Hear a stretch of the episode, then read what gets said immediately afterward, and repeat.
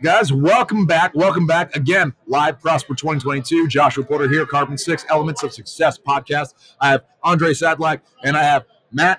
Uh, I don't know how to pronounce your name. I'm going to say Matt Kostan. Kostan works. Kostanewski. Yeah, there you go. Hey, you did it the Polish way too. There you go. I got this, man. Trust me. E U hashtag twenty twenty-two, whatever that meant. Uh, but they're from ProductPinion. We're going to be talking about the importance of split testing uh, right over here live on the Prosper floor and the benefit that you're uh, that's going to have for your Amazon business when it comes to not only your images, but your listing and how you can actually do product and keyword research and audience research uh, when it comes to this, as well as marketplace research. So uh, with that being said, I'm going to let you guys take it off. Feel free to introduce yourself. You're going to have to share the mic a little bit. Yeah, yeah. Beautiful. Yes. Thanks for having us, Joshua. Absolutely. Um, yeah. Andrii Sadlak. I've uh, been selling Amazon for a few years now. And this new project, ProductPinion, is super exciting because it solves the problem that I've always had as an Amazon seller, and a lot of my friends do at the mastermind I'm running, which is basically being able to talk to Amazon customers and figure out what actually matters to them and why they would buy A or B, mm-hmm. right? And um, Matt actually started this, so I'll let him introduce himself now. Yeah. So my name is Matt. So I've been selling on Amazon, I, I like to say just before it was cool, uh, way back when. And uh, had a lot of success uh, on, on, on Amazon and selling products. And something that I attribute a lot of my success from is actually talking to shoppers. It, it's not rocket science, but if you ask all the sellers here, if they're actually actively talking to shoppers, getting that qualitative feedback and doing the, the testing, mm. you'd be you'd probably find out very soon that uh, it's not the case. And it's unfortunate because you can unlock a lot of growth, a lot of sales by by doing that. But what's the harm? What's what's the fear? What's the stigma behind talking to uh, talking to your uh, so talking to your buyers, your your your audience? I, I honestly think that most Amazon sellers, they're just like in the space to try to move as many widgets as possible, um, as what they feel as efficiently as possible by doing the business metrics and analytics, but they don't understand the importance of actually getting the best feedback on it to be able to move more widgets. So tell me a little bit about that, man. Like, how does that process go about? So it, it's really interesting because like the Fortune five hundred companies, they spend billions of dollars on focus groups. Yeah. And uh, sellers just assume it's very expensive to do, to do this kind of research. Mm-hmm. It's also a lot of work, mm-hmm. which, which is fair. You have to put some effort into it, but yeah. I feel like those are the things that like set them back. They think it's going to be really expensive. They think it's going to be um, just just a lot of work to get the data, mm-hmm. and that's what we're trying to achieve with ProductPinion is you know give you Fortune five hundred level data mm-hmm. without actually spending a fortune. Yeah, exactly. And as, as Matt said, uh, it can be tedious, but if you spend any effort on your business, you better be spending that time and energy on something that actually matters and helps you convert. Uh, and that's that's our focus. Like for me, my experience with the previous brand, the one that I sold in late twenty twenty, was I built a Facebook community, mm-hmm. and I was able to design products together with my community. I would ask mm-hmm. them, hey, what do you want this in this design? Do you, do you prefer A or B? Do you want this color or this color? Mm-hmm. And eventually, when I launch, surprise, surprise, it sells well. Yeah. And also, the audience goes and buys it, right? Uh, so it definitely worked out well, even though it's a lot of work to build your own audience. And what I see a lot of sellers um, struggle with is there's no way to legally or technically communicate with your Amazon customers. You can't yeah. really talk to those who bought before unless you build really sophisticated, efficient flows on the back end, like insert cards and stuff, which is also another beast, not something we want to discuss, but you don't necessarily have to do that to get the insights mm-hmm. from your ideal customers on what they prefer and why would they buy A or B. And, and what you're actually doing is uh, is rare, right? You're listening to your audience, but you're also providing them what they want. So no wonder your product sells very well. Uh, and again, this sounds like in previous discussions that I've had on other podcasts with Paul Barron, what he talks about is building a core audience that actually understands your product and that loves your brand. It's building, building an audience of raving fans yeah. and doing it smartly. Yeah. And then finding those niche uh, influencers that can help you build that audience as well. That's one aspect that he often talks about. But I feel that uh, when it comes to what you guys are doing, nobody's really taking the time to do that marketplace research to really actually curate the best uh, the best version of their product that's actually truly going to differentiate on the marketplace. Because again, you could just type in your keywords all day, every day, and you can just get a bunch of listings that pop up, a bunch of listings, and they all look the same. They're all different. But what really separates you, right? What's really going to make you cutting edge? Are you going to check all the negative reviews and gain your feedback off of that and use that as a way to like differentiate your product? Yeah, that's great. But are you talking to the people that would actually buy it? That's what's really going to matter. Exactly. And something cool too. So for example, the reason why Kickstarter, like you can launch a product on Kickstarter and it can be a big success is because you're involving your your own audience to be a part of the brand, to help build you that brand. Um, so if you're doing that and you're getting that feedback, all of a sudden the, your customers have that extra sense of loyalty. Mm-hmm. And uh, doing that research can, and, and, and talking to your customers can can do that, can, can give you that loyalty. So when you're launching more products, mm. you're good to go.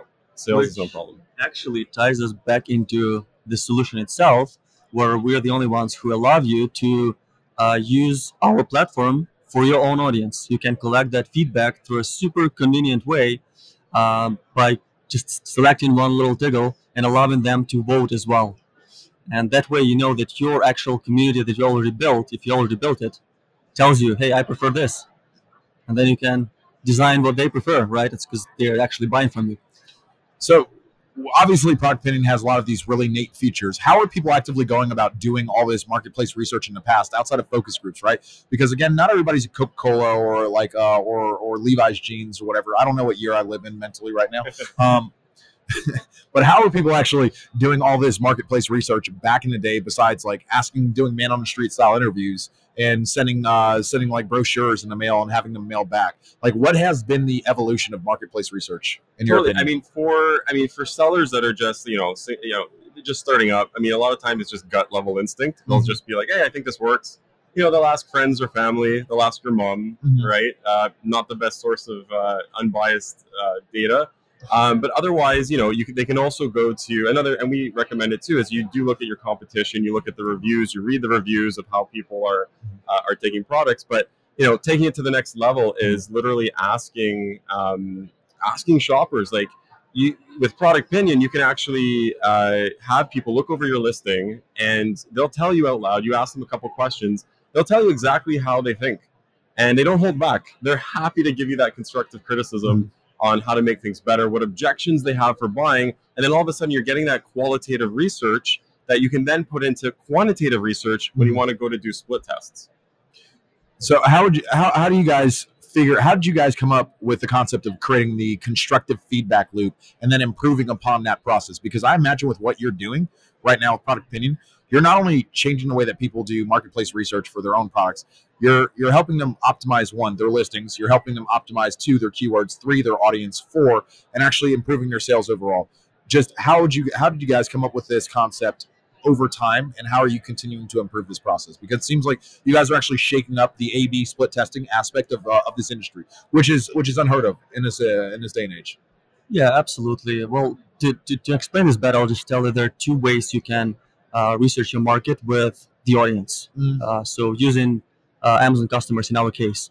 Uh, one, you want to co collect qualitative feedback so you know what people are looking for. And then you do quantitative feedback, you split test those ideas.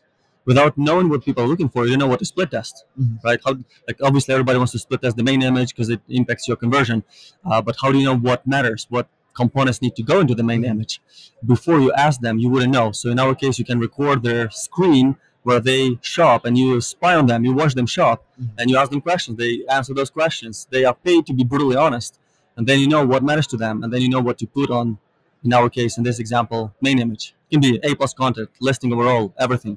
Uh, you can research your, uh, your competition this way. You can send it to Amazon search results and see what they click, and you know why your competitors get those clicks, and then you can build your uh, visuals around those actual reasons. So then split testing comes in.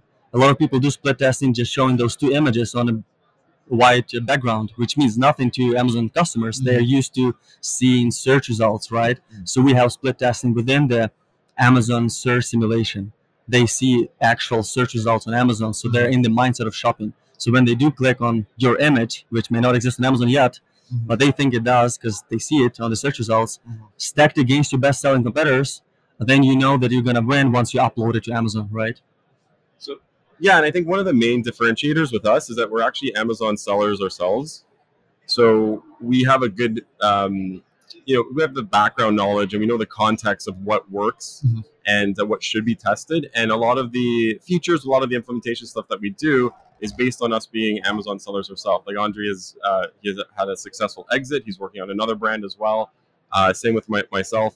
So um, what sets us apart in the, you know, split testing and that sort of thing is just we we get it from from an Amazon seller's perspective. Mm-hmm. So just like Andrii was uh, mentioning, instead of split testing in isolation, we can actually emulate an Amazon experience for the person uh, you know, doing the test, for the shopper looking at it. So you're getting better results, more accurate results, mm-hmm. uh, just based on us setting it up from the perspective of actually being on Amazon. You're hitting all the business cues that Amazon sellers would want while also satisfying the end user perspective.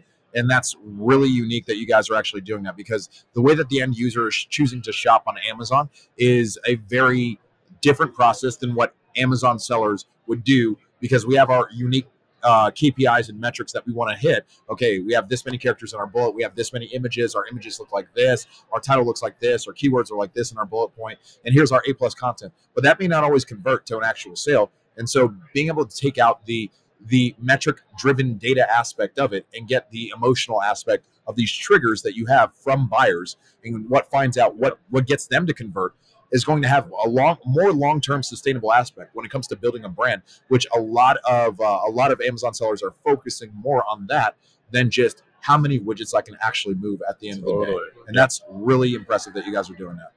Well, thank you. And just to illustrate that as an example, a lot of the feedback I've seen was, oh, this title is so long, I don't trust this brand, mm-hmm. which we as Amazon sellers think is even better when you have when you can put more keywords into it, but doesn't always help you convert, for example, right? Or the sequence of features and benefits. Mm-hmm. We know too much about our products very often, so we think what we believe is important is important to our customers, but that's not always the case, and they can tell you, oh, I'm confused here.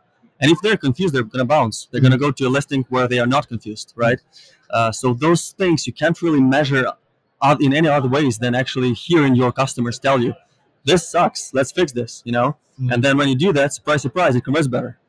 You're, you're shifting the way that the concept of listing optimization is being looked at across the board, right? Because now it's not no longer, yeah, you can optimize your listing as much as possible for Amazon's benefit, but Amazon is is not a, is not a person that's shopping. Yeah. Amazon is a is a uh, is a highway where people go on to look for certain things, and they pull off to the side. They say, "I want this," and then they exit. Right.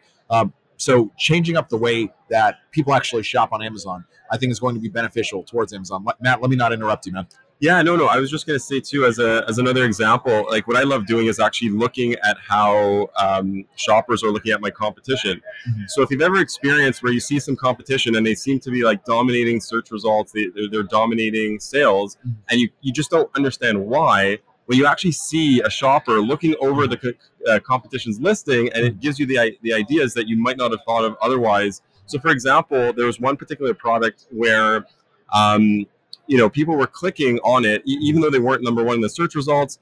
Uh, their title wasn't even fully S E O opt uh, optimized, but they had words in there like cruelty-free, vegan, and the product itself had nothing. I mean, it, it was related to that, but it was those words that you wouldn't necessarily find in keyword research software mm-hmm. that were actually driving the clicks. People would say, I clicked this one because I wanted to see, I wanted, to, I, it said cruelty-free, it said it was vegan. Mm-hmm. That's what got me to click. Yeah. So it's not necessarily just making sure that you're, you know, S E O optimized, that you're, um, you, you're, you're doing those. You also want to get the perspective of how shoppers are just perceiving your listing, but also more importantly, sometimes the competition, so that you can take those lessons that you learn and implement it for your, for yourself.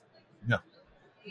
Honestly, this comes down to this quick summary that I like mentioning to our mastermind members. We have to remember that we shop, like our shoppers, we sell to people. We don't mm-hmm. sell to Amazon.